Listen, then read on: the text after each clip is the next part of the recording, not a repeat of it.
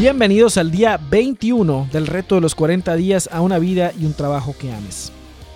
El día de ayer concluimos el tema de las características de las metas ganadoras. ¿Cómo te fue con el reto? ¿Tus metas ya son escritas, específicas, medibles, maniobrables, arriesgadas y se conectan con tu vida? Espero que sí, porque eso era, ese es el, el objetivo de los dos días anteriores. En este reto y en los próximos dos, vamos a hablar de hábitos transformadores. Va a estar genial esto. Muy bien, pero te invito a reflexionar en la siguiente frase. Cada acción es un voto a favor de la persona en la que te quieres convertir. James Clear. Las transformaciones personales, el éxito y alcanzar metas extraordinarias no es algo que suceda de la noche a la mañana. Pareciera que ocurre así porque lo que vemos es solo el resultado final, no el proceso que llevó a ese resultado. Nunca nadie habla de ese proceso arduo y oculto ¿sí? que hay detrás de los grandes logros, ni de todo lo que sucedió antes de llegar a ese punto. Nadie habla de todos los pasos y esfuerzos requeridos para construir aquello que ahora se ve terminado y que hoy parece un éxito de la noche a la mañana. La realidad es que tener una meta es parte muy importante de la ecuación para construir el futuro que quieres ver, pero no es lo único necesario. Lo que hace la diferencia entre alcanzar o no alcanzar una meta, entre construir un futuro diferente o no hacerlo, no está en el solo hecho de tener la meta. La diferencia se encuentra en el sistema que uno aplique para alcanzar dichas metas. Por ejemplo, alcanzar la meta de transformar tu vida profesional, ya sea para encontrar un trabajo nuevo o para emprender, para cierta fecha, va a requerir ciertas acciones y el instalar uno o varios hábitos. Más adelante vamos a ver cómo instalar nuevos hábitos.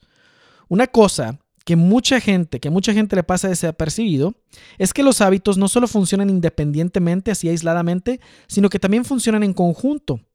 Eso es lo que llamamos sistemas de hábitos. Repetir una acción puede tener un resultado, pero repetir un conjunto de acciones en cierta secuencia puede dar otro resultado muy diferente. ¿Me explico?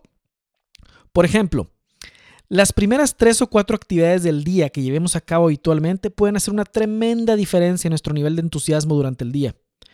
Otra cosa que se nos pasa, que a veces no vemos, es que inconscientemente tenemos cosas que ya hacemos habitualmente y que nos llevan a cierto nivel de rendimiento, entusiasmo y involucramiento durante el día. Sí, ahorita tú ya tienes instalado un sistema de hábitos, lo sepas o no. ¿Sí? Muy seguramente no lo instalaste conciencia, tal vez sí, tal vez tengas algunos hábitos que tú te los fijaste, pero hay otros que haces ya inadvertidamente. ¿Sí? Bueno, pues antes de instalar nuevos hábitos, es necesario ver en qué estado está tu sistema de hábitos actual. Porque para poder alcanzar metas en cualquier área, incluida la profesional, necesitas tener un sistema de hábitos. ¿Sí? Pero Enrique, es decir, yo no tengo ningún sistema ahorita. Mira, sí, ya lo sé, me lo dicen todas las personas, pero ¿sabes qué? Tienes un sistema, pero no lo sabes. Con los siguientes ejercicios lo vas a conocer y solo cuando lo conozcas es que lo vamos a poder modificar. ¿Ok? Todos tenemos un sistema de hábitos.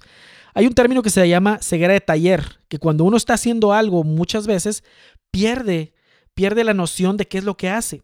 Y en nuestra vida entra la rutina, las actividades y todo, y a veces perdemos noción de lo que estamos haciendo. Por ejemplo, hay mucha gente que me dice, oye, es que para la mitad del día, ¿verdad? Y ando bien cansado, y ando bien desenergizado y no sé qué me pasa. Y les hago una pregunta, oye, ¿y desayunas? no, fíjate, yo me brinco el desayuno, tengo esa costumbre. Ah, ese no hábito, o el hábito de no hacerlo, influye en eso. ¿Qué tal si haces un cambio?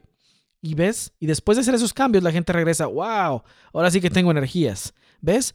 Hay otras que me dicen, no, hombre, siempre, no sé por qué ando bien desanimado, para, para media mañana ya ando bien desanimado. Y una pregunta que hago, oye, de las primeras cosas que en el día, la primera cosa que haces en el día, ¿qué es? ¿Es encender el televisor para ver las noticias? Sí, la verdad, sí. Bueno, pues fíjate, si lees todas las notas negativas al inicio del día, ¿cómo crees que va a ir tu siguiente parte del día? No muy bien. Muy bien, pues con eso en mente, tu reto para el día de hoy va a estar un poquito laborioso, pero créeme, vale muchísimo la pena. Consiste en mapear. Mapear es establecer la situación actual de tu semana en cuanto a tu rutina de actividades. En tu journal de los 40 días vamos a utilizar una hoja por los dos lados. En cada lado de la hoja vas a colocar tres columnas, tres por adelante y tres por atrás. En total vas a tener seis columnas tres por lado, ¿ok? Arriba de cada columna vas a escribir un día de la semana. Entonces en el lado frontal de tu hoja vas a tener lunes, martes y miércoles y en el lado de atrás vas a tener jueves, viernes y sábado. Vas a necesitar una segunda hoja, por un lado, para hacer la columna para el domingo. Muy bien, pues ya que tienes tus siete columnas, una por día, en cada columna vas a colocar la rutina de actividades del día. Con rutina de actividades me refiero a actividades en las que tú tienes la decisión de hacerlas o no hacerlas. Por ejemplo, comer no es opcional. Todos tenemos que comer. Pero comer dos veces al día en vez de tres sí es opcional. Tomar agua no es opcional. Todos tenemos que tomar agua. Pero el número de vasos a tomar en el día sí lo es. Hacer oración, leer un, un libro, comer snacks, escuchar las noticias, todo eso es opcional. Entonces creo que sí me captas la idea, ¿no? Todo eso que haces en el día y que es opcional, anótalo en cada día de la semana. Lo que resulte de este ejercicio es muy, muy importante porque lo vamos a usar en el reto de mañana. Si en este ejercicio, sin este ejercicio, no podrás hacer el reto de mañana, así que es crucial que lo tengas listo. Si no alcanzas a hacerlo para los 7 días, por lo menos completa la mitad. Ya con eso lo vas a poder usar para mañana, ¿sí? Entonces, secuencia de actividades de tu día. Lunes, hago esto, luego hago esto, luego hago aquello y esto, lo otro, martes esto y esto y esto, jueves, miércoles y así sucesivamente, ¿ok? En sus marcas, listos, fuera.